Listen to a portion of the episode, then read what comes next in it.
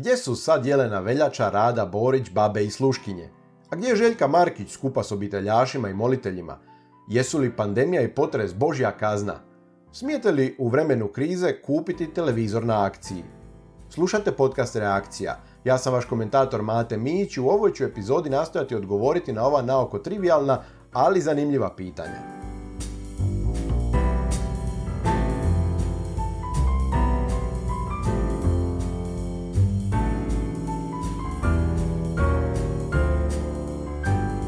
Podcast reakciju možete slušati putem YouTube-a, Deezera, Google podcasta, Apple podcasta i svih većih podcast platformi. Pretplatite se na moj YouTube kanal zato što ću nakon što korona virus završi s vama, ja vas dokrajčiti novom sezonom reakcije u video formatu. Je li netko vidio Jelenu Veljaču da razgriče zagrebačke ruševine? Ili Radu Borić da prenosi novorođenčad iz Petrove? Gdje je bila Željka Markić kad je trebalo podizati šatore? Sličnih ste se komentara vjerojatno nagledali posljednjih dana, ja sam ih sam vidio više od sto. I to u pravilu od ljudi za koje pouzdano znam da prstom nisu mrnuli. A kako to znam? Zato što oni koji u kaotičnim situacijama stave sebe na raspolaganje zajednici, oni koji se nesebično daju drugima, ne postavljaju pitanja gdje su neki drugi ljudi. Od njih ćete možda čuti da nema dovoljno opreme, da logistika šteka, ali Mjelena Veljača i Željka Markić neće pasti na pamet. Ovakvim prozivkama svjetonazorskih neistomišljenika uglavnom se bave dokoličari koji ni u vremenu krize nisu u stanju svoje ideološke agende staviti sa strane.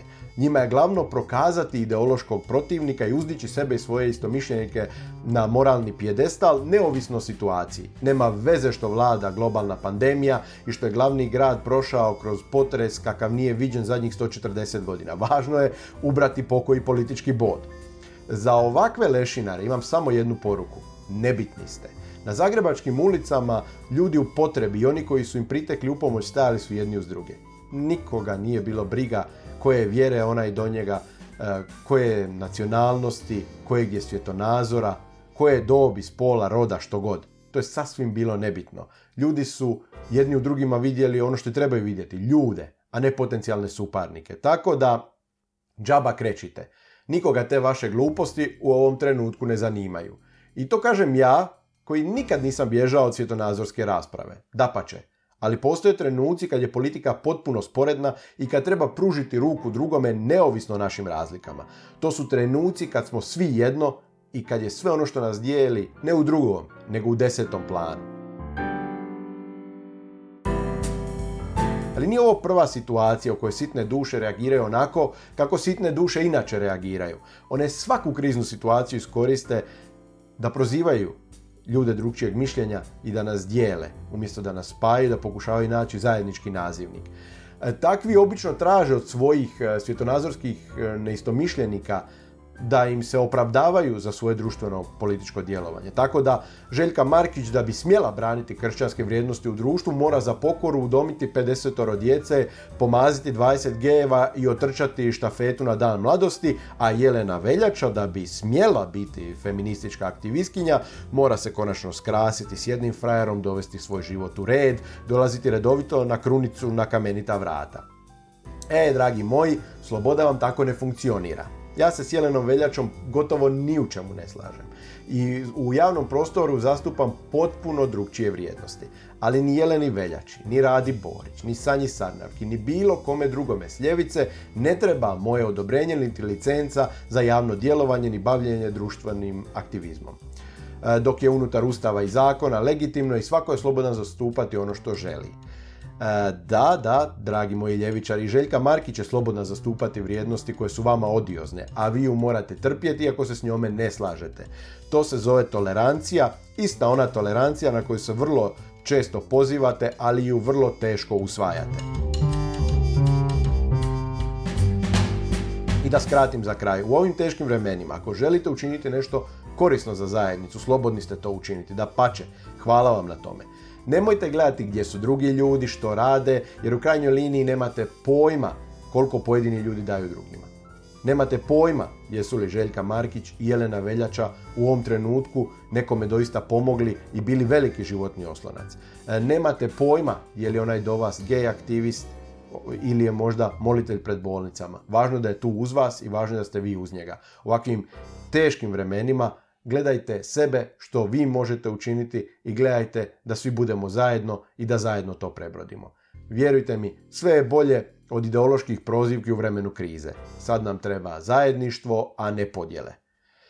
Ove izvanredne okolnosti izazvale su podjele ne samo unutar različitih tabora, jer su te podjele, pa normalne, na njih smo navikli, već su izazvale određene podjele i besplodne rasprave i unutar istih tabora, tako da, na primjer, unutar ovog našeg kršćanskog konzervativnog vidio sam da je puno ljudi pisalo da je su pandemija i potres e, Božja kazna. Pandemija je navodno kazna zapadu zato što je nemoralan, ali nisam vidio objašnjenje zašto da ta ista pandemija pogodila i sjever, istok i jug.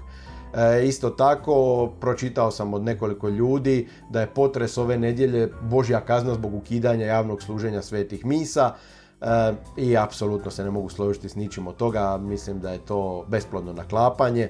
Ja nisam ni duhovnik, ni teolog, nisam ni član neke e, molitvene zajednice ili karizmatske zajednice, već sam katolik vulgaris, ali i to mi je sasvim dovoljno da znam kako naš Bog ne funkcionira na takav način daleko od toga da je on samo neki čičica, naivni, pun razumijevanja koji tolerira sve naše gluposti. Nije Krist nekakav hipik s kojim ćemo se mi napušiti, koji će onda okretati glavu od naših grijeha, kako ga često prikazuju razni New Ageri. Ali onaj tko misli da je Bog isključivo strogi otac koji nas drastično drakonski kažnjava svaki put kad zastranimo, kad pogriješimo i taj nije pročitao Novi Zavjet. Na svijetu se dnevno događa jako puno tragedija. Ima puno boli, patnje, smrti. Kad bi svaka nepogoda bila znak da nas Bog kažnjava, to bi značilo da Bog svoj narod svakodnevno kažnjava na najsirovije načina. To nije naš Bog.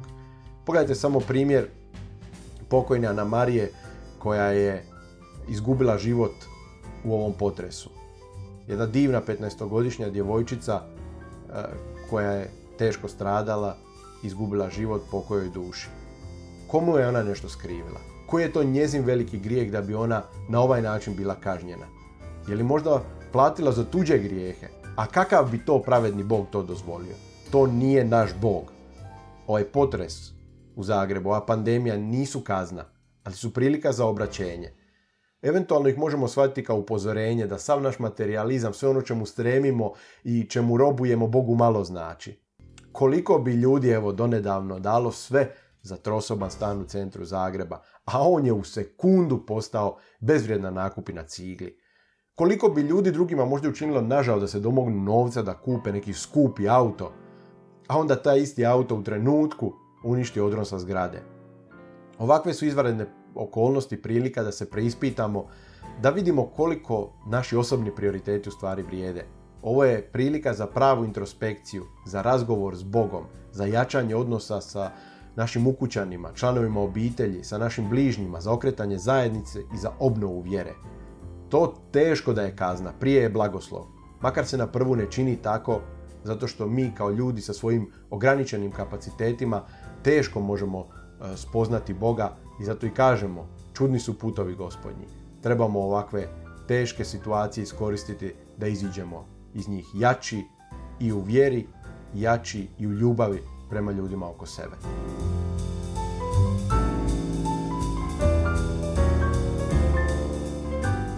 A za kraj, također nešto aktualno, ali sasvim drugčije. U svom posljednjem istupu ministar unutarnjih poslova i načelnik Nacionalnog stožera civilne zaštite Davor Božinović prekorio je trgovačke lance zbog reklamiranja, kako on kaže, akcija koje nemaju veze s osnovnim potrebama. Božinović je izjavio ovo nije vrijeme u kojem se treba oglašavati kupovina jeftinijeg televizora. A isti taj Božinović onda poziva ljude da stoje u kućama u kojima bi valjda trebali blejiti u zid. Da, televizor svakako nije esencijalan za vrijeme pandemije, ali nisu ni knjige, ni društvene igre, ni PlayStation, ni Netflix, ali je dobro da ljudi na taj način krate vrijeme jer će im karantena onda lakše pasti i što na kraju znači da će u manjoj mjeri kršiti. Ne znamo koliko ovo sve skupa može trajati, pa je bolje da ljudi imaju nekakvu zanimaciju. Također, apsolutno je suludo da član vlade, koja je školovanje, školski program, preselila na televiziju, poručuje ljudima da im televizor u ovoj situaciji nije potreban. A kako nije potreban ako se preko njega odvija nastava? Ima ova ministrova bedastoća još jednu stranu, puno zbiljniju, onu ekonomsku.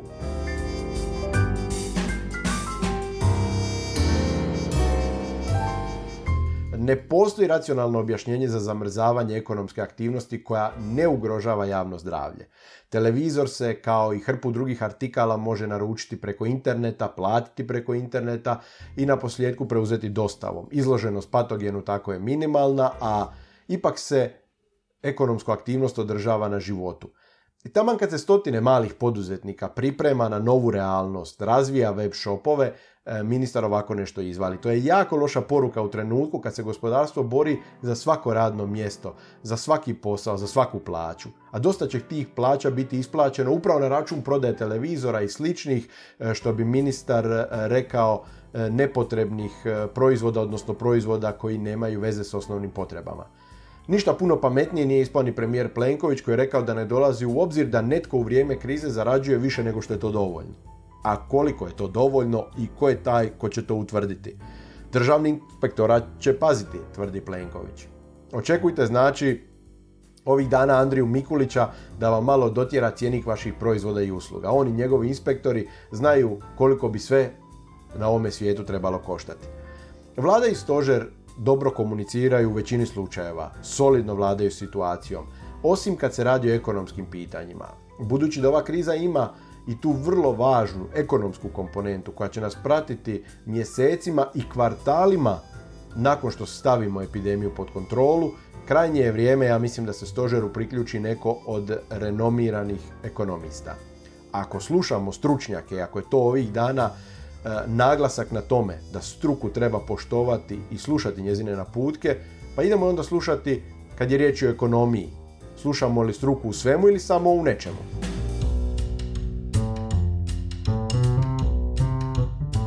A što vi mislite o ovim temama? Recite mi svoje mišljenje u komentarima na YouTubeu, Facebooku, Twitteru i drugim društvenim mrežama.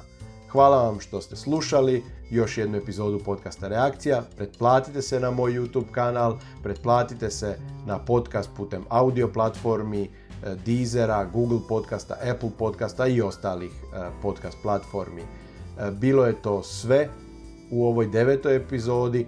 Pazite se, pazite svoje najmilije, držite se na putaka, ne izlazite iz domova u slučaju da to nije doista neophodno. Držite razmak, zaštitite se maksimalno, uskoro će sve ovo proći i vratit ćemo se normalnom životu. Bog vas blagoslovio i do slušanja.